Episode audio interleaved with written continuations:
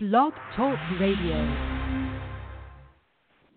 Kuzyk Law's Fighting for Justice Radio. Don't underestimate the other guy's greed. Robert, Mark, and Reid. You have the right to remain silent. Let me shut up. It's 30 minutes away. I'll be there in 10. They see me rolling. They hating. Patrolling and trying to catch me riding dirty. Kuzyk Law's Fighting for Justice Radio analyzes civil cases in the news, trends in the law, and covers all legal current events. Each week, Kuzyk Law's Fighting for Justice features newsmakers, attorneys, media personalities, celebrities, experts, business people, and so much more. Kuzyk Law's Fighting for Justice. Straight talk, no nonsense. I'm going to make him an offer he can't refuse. Now it's time for Kuzyk Law's Fighting for Justice Radio. Here are your hosts, Robert, Mark, and Reid. Good afternoon, everyone. Welcome to the show. Thanks very much for listening, as we really do appreciate it. We have another fantastic show for you today. Remember to check out our website at kuzyklaw.com and let your friends know about us. People can listen to our podcast at on iTunes at www.blogtalkradio.com slash kuzyklaw. Here on Kuzyk Law's Fighting for Justice Radio with Reid, Robert, and Mark, we analyze the hottest civil cases in the news, trends in the law, and we cover legal current events. Today, we're going to analyze four news stories of the week, and then we will have our expert on. And after that, if we have time, we'll do Reid's rant and wrap things up from there. Again, if you're just joining us, you're listening to Kuzyk Law's Fighting for Justice. First story of the week Mark, tell us about this wrongful death lawsuit filed in a crash into a Newton restaurant. Yeah, this is a case where a gentleman by the name of Bradford Kassler lost control of his Volkswagen Touareg SUV in a town called Newton, Massachusetts. He crashed into several parked cars and then he ran into a restaurant called Sweet Tomatoes Pizza. Seven patrons of the restaurant were injured and two were killed. Um, the evidence indicates that he did not brake before slamming into the restaurant. Uh, Kassler has pleaded not guilty to two counts of criminal charges one for motor vehicle homicide and the second for operating motor vehicle so as to endanger. He's been released on his own recognizance. Uh, a grand jury had to meet nine times between May and September of this year before voting to indict him. So now the uh, the husband of the late Eleanor Mealy, George Mealy, has filed a wrongful death lawsuit against Mr. Kassler. Uh, they're in Middlesex Superior Court in Massachusetts. Um, Eleanor was a dedicated volunteer at her childhood church, uh, and she was at the restaurant waiting for a food order at the pizza shop uh, when she and another individual, a 32 year old, uh, Gregory Morin, were struck by the car when it crashed into the restaurant and they were killed. Um, Nine report- times for the prosecutors to get him indicted? I heard that grand juries would indict a ham sandwich if the uh, prosecutor presents it to them. What took them? What took them so long? Well, you know, all that's confidential, so I, I have no idea why it took him that many times. Just Oh. that, yeah, it's interesting. It, it's been reported that Kassler has multiple sclerosis, but prosecutors say that their investigation suggests that his medical condition was not a cause of the crash. Um, according to one of the court documents, a Volkswagen engineer reported that the vehicle was traveling between 47 and 52 miles per hour when it came to a stop, with the throttle in the full on position at 94%. I guess that's from the black box that the car has. Um, the defense attorney has said that you know Kassler feels nothing but sadness and sorrow for the victims, but there's been no explanation as to why he did what he did and why he didn't you know put his brakes on. And the families for the deceased are looking for answers. Um, well, we hear about these stories where sometimes people get disoriented. It's usually an elderly driver, um, and they the story in, inevitably comes out that they thought they were pressing the brake, but they were pressing the gas and didn't realize it. Is it possible that some sort of situation like that is what unfolded here? Well, it, it is possible, but he's given no explanation that's been made public at this point. Um, there, there are records that show that he had three accidents on his driving record, and he was had been recently cited for a failure to stop and yield just a couple of weeks before this. They're calling it the sweet tomatoes crash. So the the the, the widower, uh, Mr. Mealy, is pursuing a claim for negligence, and he's seeking damages for funeral expenses and, and his personal loss. This is a wrongful death lawsuit. And you know, most wrongful death lawsuits they follow in the wake of criminal trials. uh, using similar evidence but with a much lower standard of proof. Regardless, uh, someone found liable for wrongful death may or may not be convicted of a crime associated with that death. You know, an easy example that everyone is familiar with is the O.J. Simpson case, where he was obviously found not guilty of murder, but he was found liable in a civil trial. Because the standard in a civil trial is, you know, we deal with all the time here at Kuzyk is preponderance of the evidence. And what kind of money damages can he recover if he's if uh, he's successful, in addition to funeral expenses and things like that? Well, in a wrongful death lawsuit, you, as in, in all negligence cases, there is economic damages and non-economic damages. And your economic damages cover things like medical bills, lost earnings, things like that. Your non-economic damages cover things like uh, pain and suffering. Uh, uh, you know, inconvenience, anxiety, emotional distress, things like that. So, but here's what's interesting. In um, see, I think there's well, we have a different story where we have where caps come into play with medical malpractice, but in a case for wrongful death, there are no caps, so the damages would be unlimited. So it looks like he has a pretty good case. Seems like they, he has a pretty good case. I'm surprised the other person, family, hasn't sued, but I'm sure they will. Uh, be doing so soon. I'm surprised. I, I would think that the other seven people that were injured would also be filing suit. The problem is uh, he, he probably doesn't have enough insurance to cover all of that.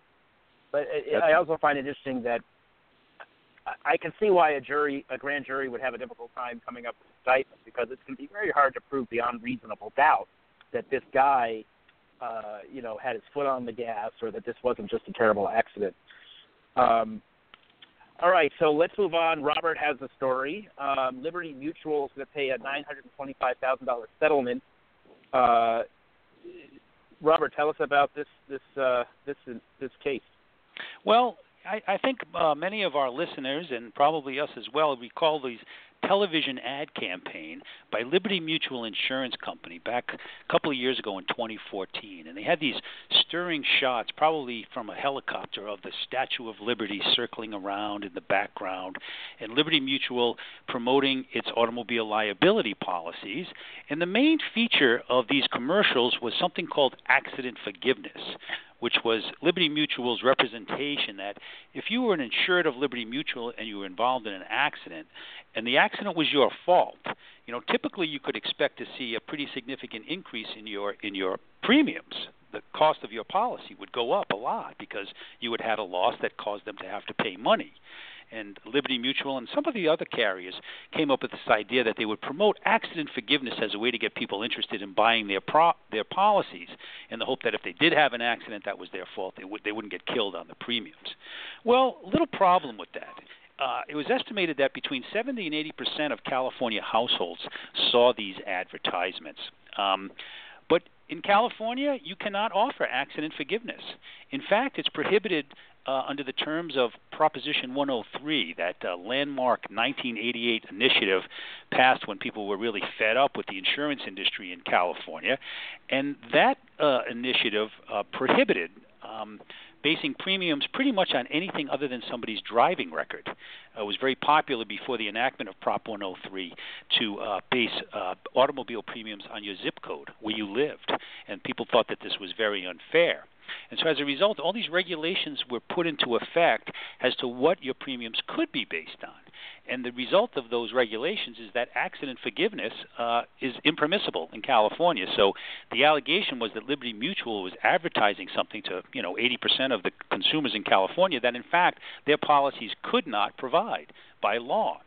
And so the district I, attorneys. I remember seeing that actually. I like those ads. I remember seeing that. It was memorable. It was very. It was shocking because I'd never seen anything like it and, and it's and it's quite a quite an attractive pitch too to to to hold out the hope that you could get in an accident that's your fault and then not have your premiums go up.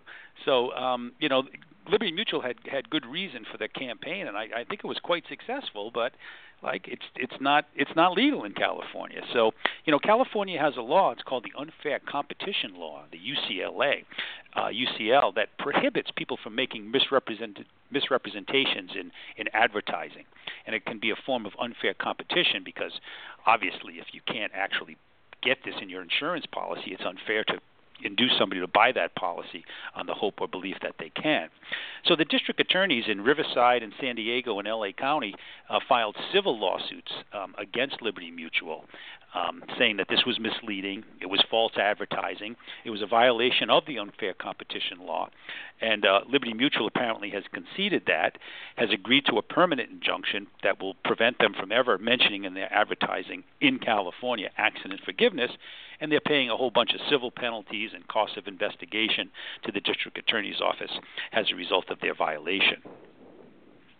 It seems like a small amount, actually. Nine hundred twenty-five thousand dollars is not much for them. Uh, Uh, not very much at all, and I think probably part of the reason in these cases is that it's not really for compensatory damages. The unfair competition law is designed to stop the conduct. The primary tool of that law is to get an injunction to prevent a company or a person from engaging in certain prohibited conduct. That's really the purpose of it. Now, whether there's something out there that might be brewing as far as a lawsuit on behalf of the consumers who may have bought these policies under the mistaken impression that, hey, accident forgiveness would be available to them I wonder if we haven't, uh, if there's not another shoe that might be dropped, might be dropped out there concerning a lawsuit by people who were affected who bought the policies. Exactly. Although they probably sent out, they probably sent out a notice uh, disclaiming that now and saying it's not available, or and it would only affect those people who actually got into an accident. That's not a lot. So they, yeah. when their premiums go up, they might complain, and maybe they'll, you know, the insurance company will do something for them. All right, uh, let's go on to the next story. Um, jury awarded an $11.5 million verdict to an Omaha couple uh, whose baby was severely injured uh, during birth. They're claiming medical malpractice. Mark, tell us about the story. Yeah, this stems from a jury verdict in Omaha, Nebraska, where a couple was awarded, as you said, $11.5 million in damages for the birth trauma of their child who suffered severe brain damage during the during the child's birth at Methodist Women's Hospital. The parents claimed in their lawsuit that they filed back in 2012 that when their son was born in November 2010, that the delivery was grossly mismanaged by the midwife and the doctor. Breathing problems were left unattended, and the child's health deteriorated during the delivery. Ultimately, uh, they used forceps improperly, causing permanent brain damage that left the child disabled, according to their attorney. Um, their attorney said that the evidence of the misapplication of the forceps and that the child's electronic patient record was found to have been tampered with were the key pieces of evidence for the jury. Are they the still using forceps in extracting yes. babies? Yes. My goodness. now, the attorney for the hospital and doctors that were sued says that the objective medical evidence supports that the child suffered a stroke unrelated to his labor or delivery. But the, you know, obviously the jury found otherwise. Um, the plaintiff's attorney said that uh, this money will help ensure that the child is taken care of for the rest of his life, and uh, that the child is, is expected to have a normal lifespan. But on the other hand, the attorney for the defendants has said that they expect the judge to reduce the damages from the 11.5 million down to the state mandated cap on medical malpractice damages to only 1.75 million. That's the cap that's been in place, I think, since 2003. now, in Nebraska, where this took place, um, starting in 1992, caps were were at 1.25 million until 2003. Then it was increased 500,000 up to 1.75 and then a couple of years back in 2015, it, it increased another 500,000 to 2.25 million. Now, now, many states across the country have caps for medical malpractice actions, but Nebraska is somewhat unique because their cap covers all damages.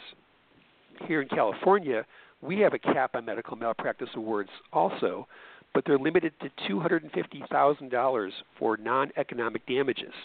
I mentioned that a few minutes ago um, we were talking about the other story.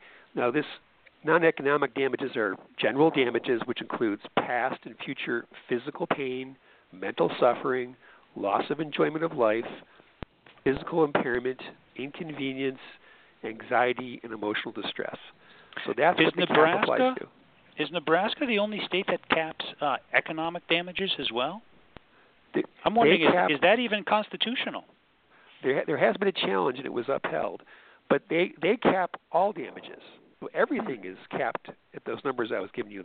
Right now it's 1.75 million, or actually it's 2.25 now. But at then, when the child was born, it was 1.75. So so he's never going to get the 11 million. I don't think so. I don't think so. I don't know why the plaintiff's attorney is thinking this is going to cover him for the rest of his life if it's going to get reduced. Um, so, you know, here in California, a patient can recover the full amount of medical bills incurred for all in the past and in the future, and all past and future lost earnings. You know, but the limit for general damages is only the two hundred fifty thousand dollars. Now, in California, this law came out in 1975, and the amount has never changed. You know, some states that have these caps, they make cost of living adjustments or some other type of adjustments, but in California, it's never changed. You know, in the other kind of cases we handle here at Kuzyk, regular negligence, there are no caps on damages in any in any way. And uh, over the years, many of the states have debated or passed legislation uh, to create these caps. And you may recall, uh, former President George W. Bush he had proposed a nationwide cap of $250,000, but that never came about. But we've had tort reformers across many states that try to put these caps um, in place. Are these caps just in, primarily designed to benefit the insurance industry? I mean, who's who's behind these caps? Well, the insurance industry for one, and the, there's claims that if the caps are in place, medical care will go down. But some of the studies indicate that, or the or the medical malpractice rates will go down as well. But um, there was a study that came out in 2011 that medical malpractice rates have actually started going down or plateaued. So that's not a reason any longer.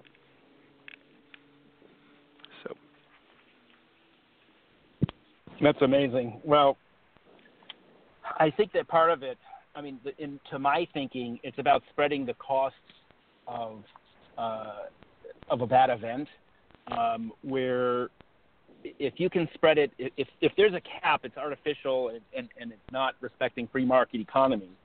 Um, if there's not a cap and somebody really has eleven million dollars worth of damages, and they're going to spend those uh, medical those that money on medical care in the future and what have you.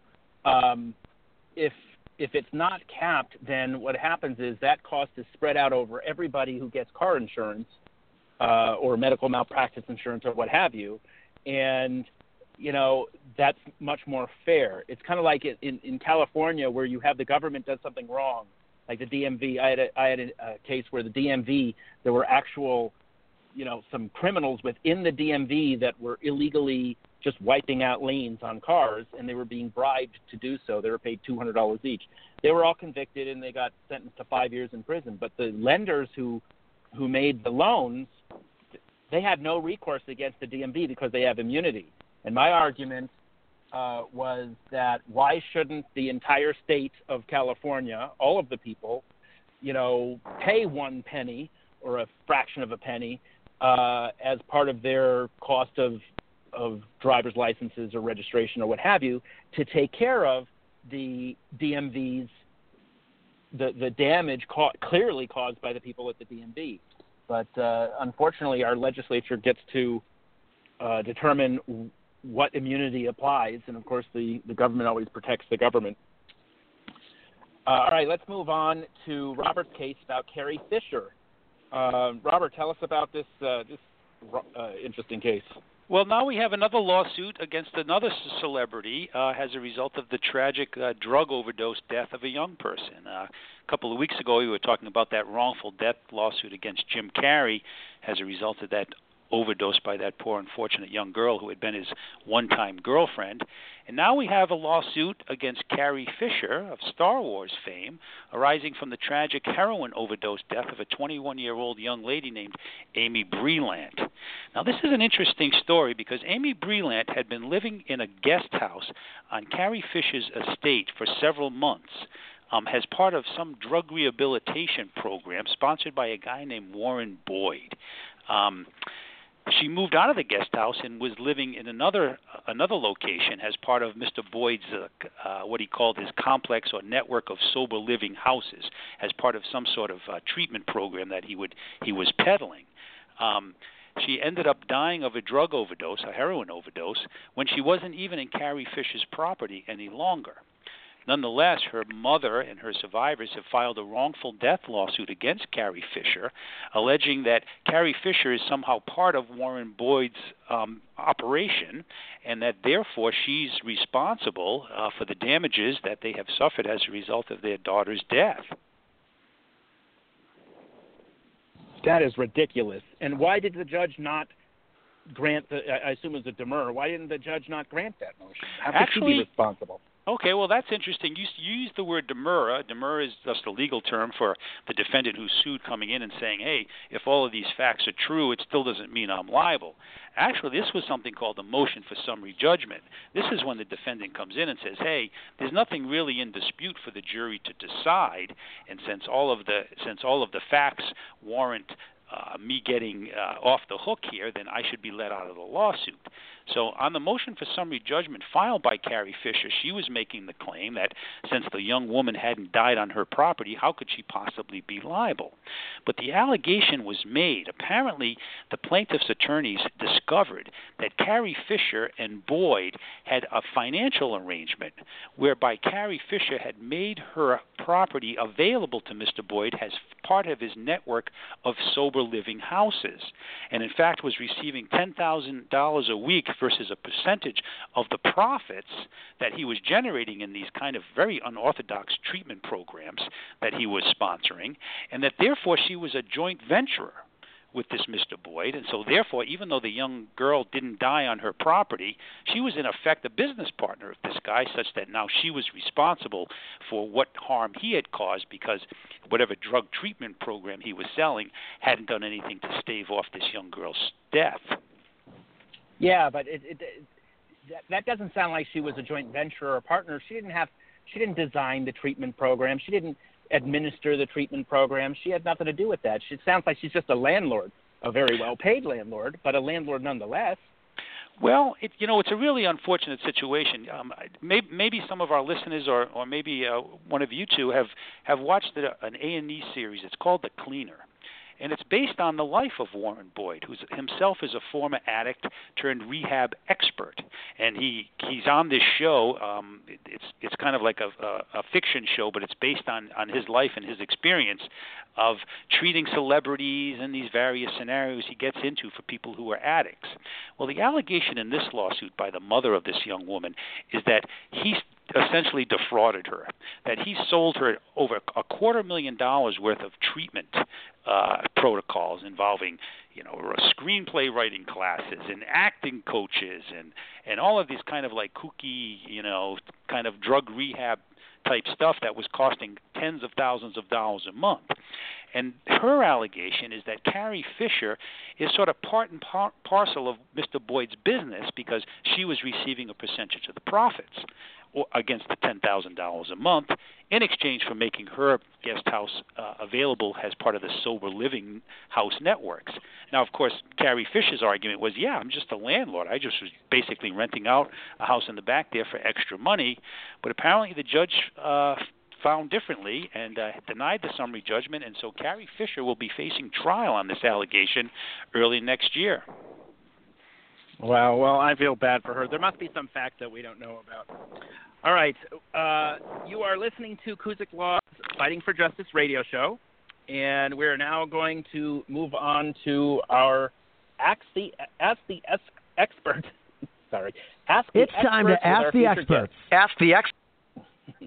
It's time to Ask the Experts. Ask the Experts is a segment each week that features an interview with an expert. Now back to Ask the Experts on Kuzyk Law's Fighting for Justice. Okay, we have with us here Larry Seidlin, who is a state court judge for the Circuit Court of the 17th Judicial District of the state of Florida, and it, that's in and for the county of Broward County. He was the presiding judge during the infamous Anna Nicole Smith body custody hearing after her death. Judge Larry, please be welcome to our program. Well, it's nice How are you to doing be today? with you guys. Oh, great, great. I'm in Florida. You're in California, but we got the same sun. It's perfect. You know, it's pretty warm here today. Uh, very bright and sunny, but of course we have smog and you have hurricanes. Yeah, we we are affected by the weather for sure. So tell me, what impact do you think that that huge, intense media scrutiny had uh, on the Anna, Anna Nicole Smith case on the final, uh, as far as uh, how did that affect the final verdict? Well, it, it didn't have any effect on me. I was the the trier of fact. I was the trier of fact and, and, and the trier of the law. It was a non-jury trial, as you as you guys remember, and it was ten years ago. It's the tenth anniversary coming up Valentine's Day, and it's a Well, remind our listeners had- what happened. Well, what happened is she died at the Hard Rock uh, Hotel here in Hollywood, Florida.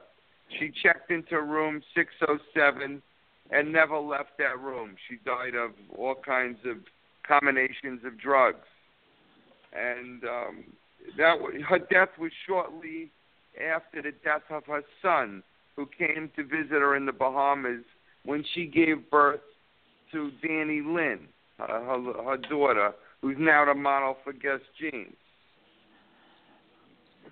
And I, I was there to decide where Anna Nicole should be buried. Should she be buried in L.A., in Texas, or in the Bahamas? And also, what was going on, as you as you all recall, I had to decide who the father was of Dannielynn.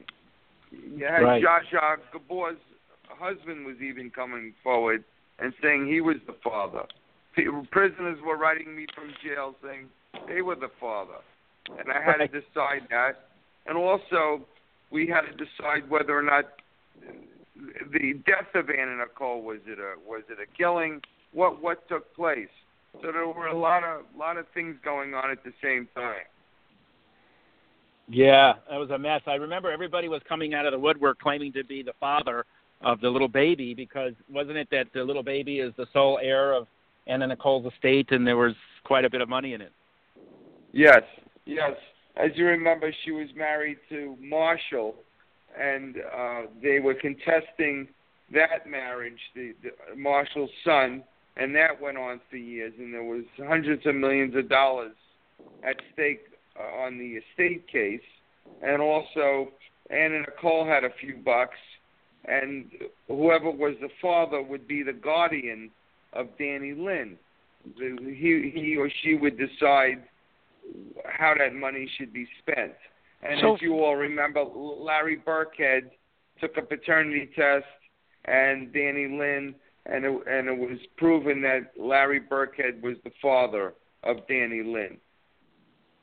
Now, wasn't there some criminal charges that came out of that here in Los Angeles against the manager or something for furnishing Yes. the drugs she used? Yes, uh, the attorney general investigated the case, who later became the governor, Jerry Brown.